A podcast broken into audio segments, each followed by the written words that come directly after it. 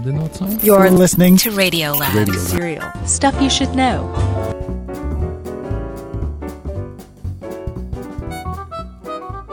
Dzień dobry! Stęskniliście się? Tu czternasty odcinek podcasterów, w którym zaczynam publikować nagrania z ostatniego Międzynarodowego Dnia Podcastów, e, organizowanego przez grupę polskich podcasterów. Dziś Marek Jankowski, który zaprasza siedzących w kącie podcasterów do autopromocji, bo trzeba.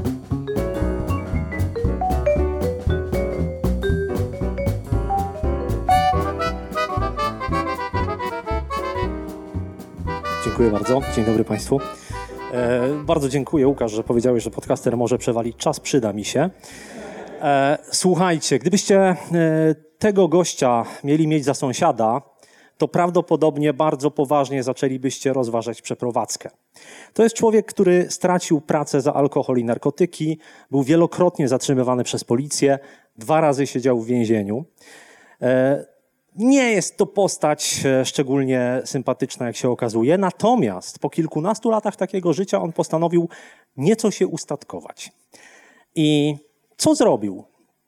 Zaczął e, zarabiać na życie, stojąc przy drodze z takim oto kartonem. Na tym kartonie napisał, że ma dar dany od Boga, że ma niezwykły głos, że trochę w życiu mu nie wyszło i że będzie wdzięczny za wszelką pomoc. I kiedy przed skrzyżowaniem zatrzymywał się jakiś samochód, kierowca otwierał szybę i dawał mu dolara, działo się coś takiego. I'm gonna make you work for your dollar. Say something with that great radio voice. When you're listening to nothing but the best of oldies, you're listening to Magic 98.9. Thank you so much. God bless you. Thank you. And we'll be back with more right after these words. Ten pan nazywa się Ted Williams i ten konkretny kierowca, który się zatrzymał, poza dolarem dał mu coś jeszcze. Dał mu coś, co okazało się dużo, dużo cenniejsze. Jak okazało się już trzy dni później. Co zrobił ten pan? Wrzucił to wideo do sieci. A trzy dni później From NBC News, this is Today with Matt Lauer and Meredith Vieira. Live from Studio 1A in Rockefeller Plaza. Ted Williams był gościem nie tylko NBC, nie tylko innych telewizji, bo on tego i następnego dnia pojawił się w kilku różnych programach telewizyjnych. Natomiast dużo cenniejsze było to, że za tym poszły zlecenia. Firmy zaczęły płacić mu za wykorzystanie jego głosu w reklamach. Telewizje zaczęły płacić mu za to, że zapowiadał programy. Drużyna NBA Cleveland, Cleveland Cavaliers zaprosiła go jako głos do nich na e, mecze, żeby zapowiadał zawodników i dali mu też dach nad głową. Po kilku latach napisał książkę i zajął się pomocą bezdomnym. I kiedy dzisiaj wpiszecie sobie Ted Williams w Wikipedię, przeczytacie wszystkie te miłe rzeczy. E, nie, natomiast on sam mówił, że używki pomogły mu ten głos nieco pogłębić. I jak patrzymy na tego sympatycznego pana i e, to, kim on dzisiaj jest, to prawdopodobnie nikt nie miałby nic przeciwko takiemu sąsiadowi. A przecież to jest ciągle ten sam gość. To jest ciągle ten sam Ted Williams, który ciągle mówi tym samym głosem. Co się zmieniło? Zmieniło się to, że miał ogromne szczęście, zmieniło się to, że teraz normalnie może zarabiać pieniądze, ale to, że tak się stało, nie było dziełem przypadku. On nie siedział z tym swoim głosem w kącie. On tym głosem dzielił się z ludźmi. I ludzie się o nim dowiedzieli, bo on sam to sprowokował. To samo dotyczy podcastów. Dopóki inni się o tobie nie dowiedzą, nic się nie zmieni. Możesz nagrywać najgenialniejszy podcast na świecie, ale jeżeli nikt go nie słucha, to co z tego? Ja wiem, że promowanie to jest słowo, które ma bardzo negatywne konotacje. Promowanie kojarzy nam się z wciskaniem bubli. Promowanie kojarzy się z tym, że przychodzi jakiś gość i nam po prostu nawija makaron na uszy, jaki to świetny ma towar do sprzedania. A my bardzo często jesteśmy skromnymi ludźmi. Ja wiem, że bardzo wielu podcasterów to są ludzie, którzy nie lubią mówić o sobie. I mam dla Was dobrą wiadomość.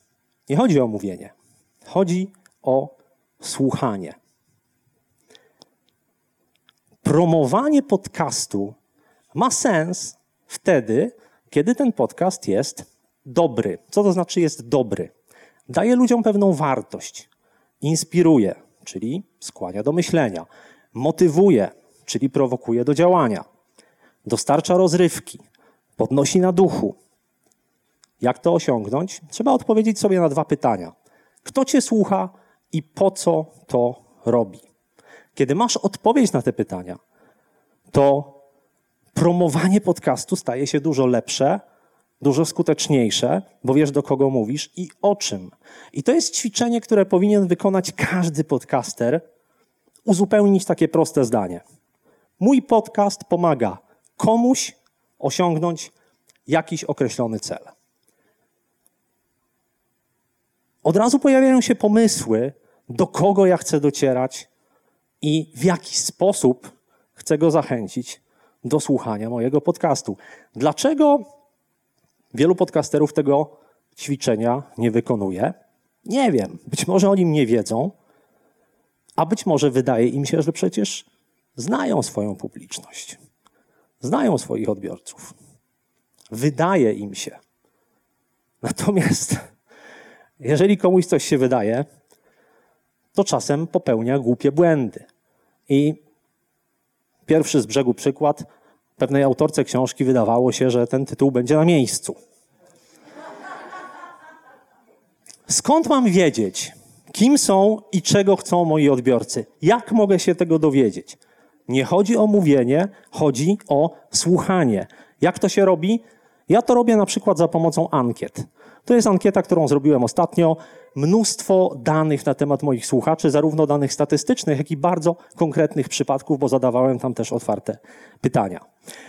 Ale nie chcę mówić o swoim przypadku, tylko powiem wam też o kilku innych. Grupa na Facebooku. Dagna Banaś, która prowadzi podcast Sprytna Kobieca Firma, zbudowała grupę, gdzie ma ponad 18 tysięcy kobiet zainteresowanych robieniem biznesu. Wiecie, jaka to jest kopalnia nie tylko wiedzy o odbiorcach, ale kopalnia tematów i kopalnia gości. Bo zwróćcie uwagę, że kiedy macie taką społeczność i ktoś tam jest aktywny, ktoś tam się udziela, pomaga innym, no to prawdopodobnie jest to dobry kandydat na gościa. Piotr Bilicki to jest człowiek, który od niedawna nagrywa podcast w transie, podcast branży transportowej. I byłem z niego naprawdę dumny, jak usłyszałem pierwszy odcinek tego podcastu, bo wiecie, co on zrobił? Pojechał na Master Track Show do Opola i rozmawiał z tymi ludźmi, którzy tam byli. Był wśród swoich słuchaczy. To jest świetny sposób nie tylko na to, żeby ich poznać, ale też na to, żeby się wypromować, bo takie kontakty osobiste to jest coś coraz bardziej cennego w dzisiejszym świecie. Facebook Live. Znowu można zadawać ludziom masę pytań na temat tego, czym żyją, co ich interesuje, co ich boli, co mogłoby im pomóc. Tak na przykład robi Marcin Osman, który też ma swój podcast Osmana. Można zapraszać słuchaczy do współtworzenia podcastu, tak jak to zrobił tutaj Michał Szafrański, prosząc o konkretne pytania do Krzysztofa Gąciarza. Nie chodzi o mówienie, chodzi o słuchanie. Dlaczego? Dlatego, że odbiorcy coraz bardziej chcą współtworzyć media, które konsumują. Zobaczcie. To jest 10 najpopularniejszych stron internetowych w Polsce w roku 2010 i w roku 2018. Są oczywiście pewne zmiany, natomiast ja chciałem zwrócić Waszą uwagę na jedną z nich. W roku 2010 w pierwszej trójce były dwa tak zwane portale, czyli serwisy, w których dziennikarze tworzą treść, a internauci czytają, ewentualnie komentują. Dzisiaj w pierwszej trójce nie ma ani jednego takiego serwisu. Dzisiaj coraz silniejsze są serwisy, które są tylko mechanizmem do tego, żeby ludzie umieszczali tam treść. Podawałem przykład Facebooka jako, jako, jako takiego medium, gdzie można poznać swoich odbiorców. I media społecznościowe rzeczywiście nadają się do tego. Można też odnieść wrażenie, że media społecznościowe są bardzo dobrym sposobem na promocję podcastów. Ale nie chodzi o media społecznościowe, nie chodzi o social media, chodzi o wyszukiwarki. Popatrzcie, jak bardzo one się różnią. Dwaj czołowi przedstawiciele obu gatunków, Facebook i Google. Żeby było jasne, ja tu nie mówię o reklamie na Facebooku i reklamie w Google, mówię o działaniach organicznych, bezpłatnych, które można tam przeprowadzić. Facebook jest łatwy. Każdy potrafi wrzucić post na Facebooka, wrzucić zdjęcie, obrazek, kawałek dźwięku czy jakiś filmik. Google jest trudny. Żeby Twój podcast na przykład pojawił się wysoko w wynikach wyszukiwania Google, no to już trzeba się trochę nagimnastykować. Facebook jest szybki. Wrzucam posta i on już jest. Od razu. Natychmiast ludzie mogą go zobaczyć. W Google nie ma tak łatwo. Google działa wolniej. Zanim te wszystkie roboty to zaindeksują, algorytmy przemielą, no to niestety zajmuje trochę czasu. Ale wszelkie działania na Facebooku są i ich nie ma. Są i ich nie ma. Nie są trwałe. W przypadku Google'a te efekty zostają dużo dłużej. I to jest trochę jak z dietą. Facebook to jest taka dieta cud. Biorę jakąś torebkę, otwieram, wrzucam do wody, mieszam, zjadam i chudnę. Tyle tylko, że kiedy skończę tę dietę, no to waga z powrotem wraca do poprzedniego stanu albo i wyżej. Google to jest ciężka praca z dietetykiem, z jakimś planem żywieniowym. To są wyrzeczenia, to są ćwiczenia fizyczne. Ale za to ten spadek wagi jest dużo trwalszy. I jeżeli ta analogia Was nie przekonuje, to powiem Wam jeszcze o czymś, nad czym być może na co dzień się nie zastanawiacie. Jak te firmy zarabiają pieniądze? Facebook zarabia pieniądze wyświetlając wam reklamy. Kiedy wyświetla wam te reklamy? Wtedy, kiedy jesteście na Facebooku. Więc Facebookowi zależy na tym, żebyście tam siedzieli i nie wychylali nosa. No chyba, że mu ktoś zapłaci, to wtedy odeślę was gdzie indziej. Ale inaczej no way. Google zarabia wtedy, kiedy ludzie klikają w linki w Google, czyli idą gdzie indziej. Inaczej mówiąc, jeżeli przychodzicie na Facebooka i wrzucacie tam link do swojego podcastu, to wyciągacie Facebookowi użytkowników. Wyciągacie Markowi Zuckerbergowi kasę z kieszeni. No to czy on wam będzie w tym pomagał? Szczerze wątpię. Nie chodzi o social media, chodzi o wyszukiwarki. I żeby nie było, że jestem tutaj opłacony przez Google i tak dalej. Google ma jeden poważny problem. Google nie słyszy. Można się komunikować z aplikacją Google, wydając polecenia i tak dalej, ale kiedy nagrywacie podcasty, no to oni nie słuchają tego wszystkiego, co wy mówicie, choć może powinni.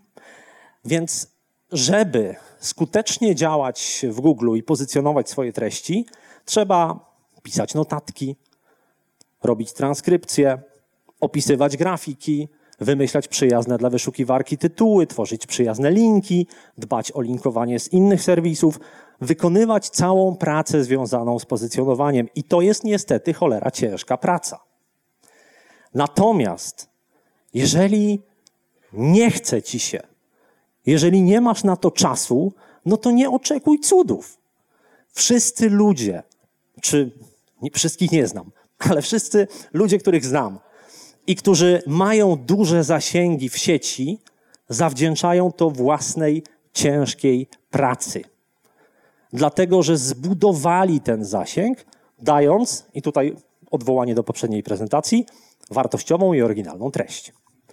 Więc to jest w Waszych rękach, czy Wy tę pracę wykonacie, czy nie. Google to oczywiście jest przykład, to nie jest jedyny sposób na przyciąganie użytkowników. Jesteśmy w gronie podcasterów, więc oczywiście wszyscy rozpoznajecie po prawej stronie logo iTunes. To są kolejne drzwi, którymi ludzie do Was trafiają. I kiedy ktoś nagrywa podcast, no to no musi być w iTunes po prostu, ale chciałem też zwrócić Waszą uwagę na YouTube'a. YouTube to jest dodatkowy kanał, którym ludzie mogą do Was docierać. Nie musicie być YouTuberami, nie musicie nagrywać wideo. Wystarczy wrzucić plik dźwiękowy ze statycznym obrazem i dobrze opisać to coś, bo to nie jest film. Jeżeli dobrze to opiszecie, to część ludzi trafi do Was z YouTube'a, bo YouTube jest drugą największą wyszukiwarką na świecie po Google. A jeżeli macie jeszcze jakieś wątpliwości, to pokażę Wam fakty. Skąd przychodzą no, fakty oparte na mojej stronie, bo, bo do tych danych mam najlepszy dostęp? Skąd przychodzą słuchacze? To są dane za rok 2016.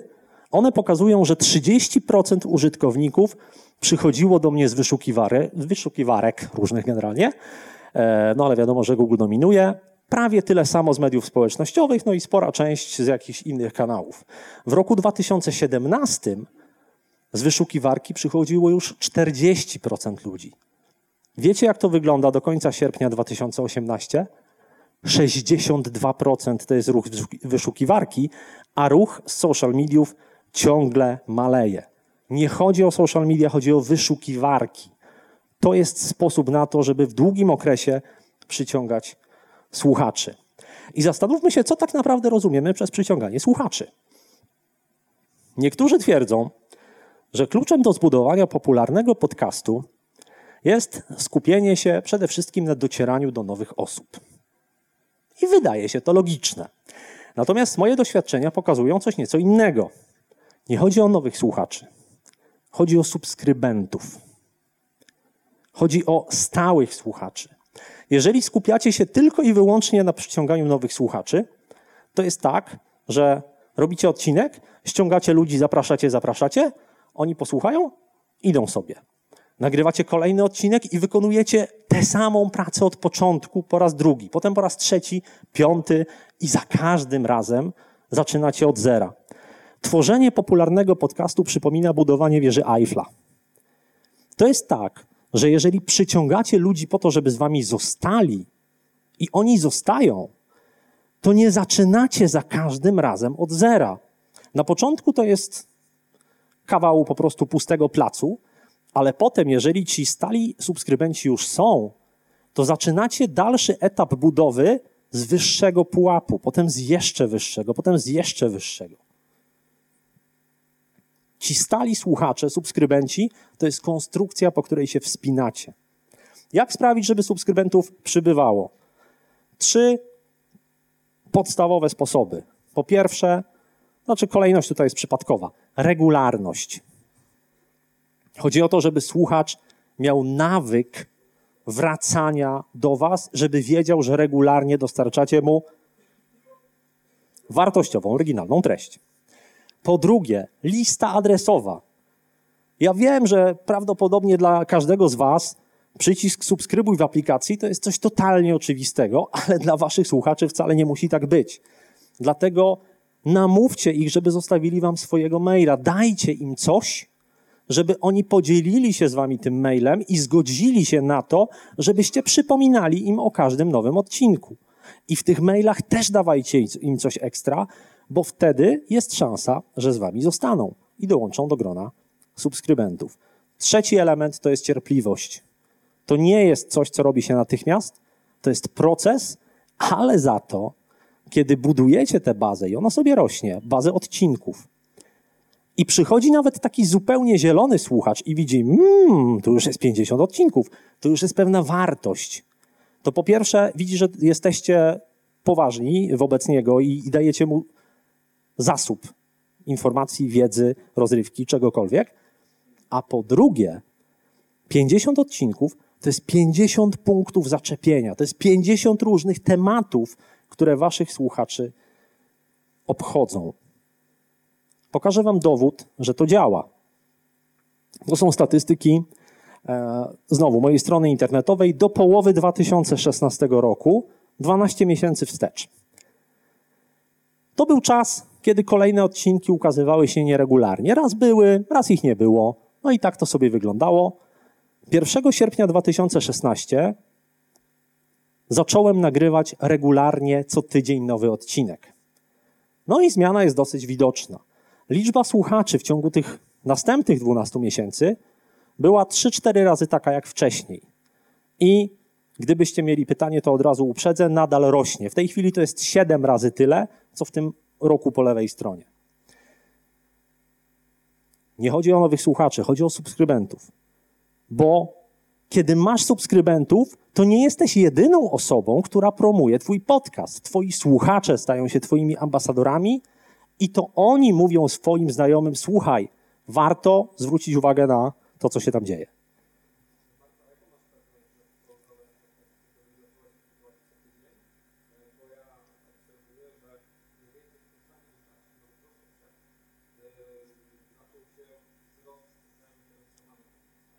Wzrost zainteresowania się zaczął, zgadza się. Natomiast e, to jest tak, że ten wzrost, on cały czas jest.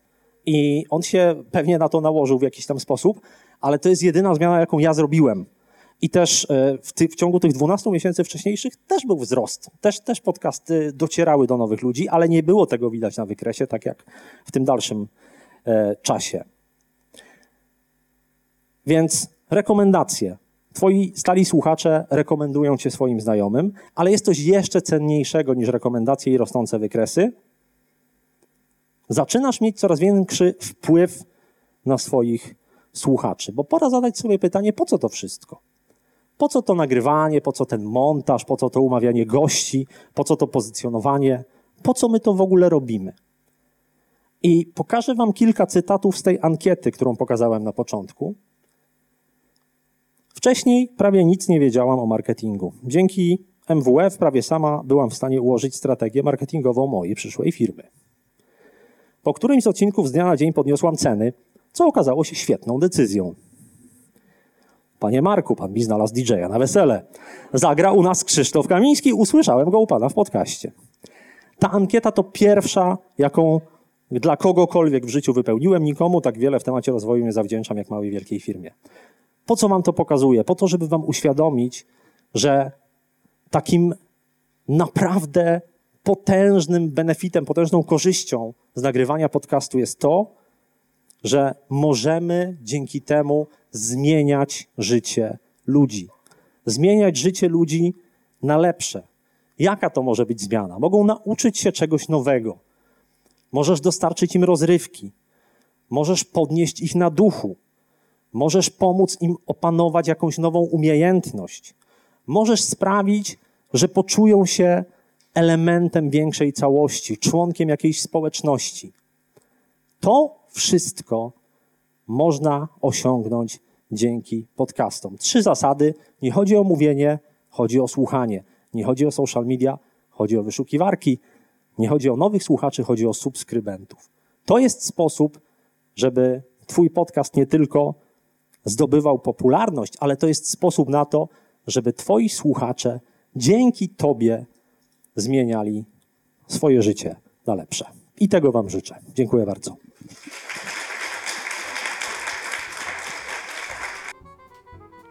To tyle na dziś, ale jak się łatwo domyślić, na publikację czekają kolejne nagrania z Międzynarodowego Dnia Podcastów. Śledź też stronę www.podcasterzy.pl, bo być może uda nam się spotkać 8 grudnia, to dokładnie za miesiąc, w Warszawie z okazji Mikołajek.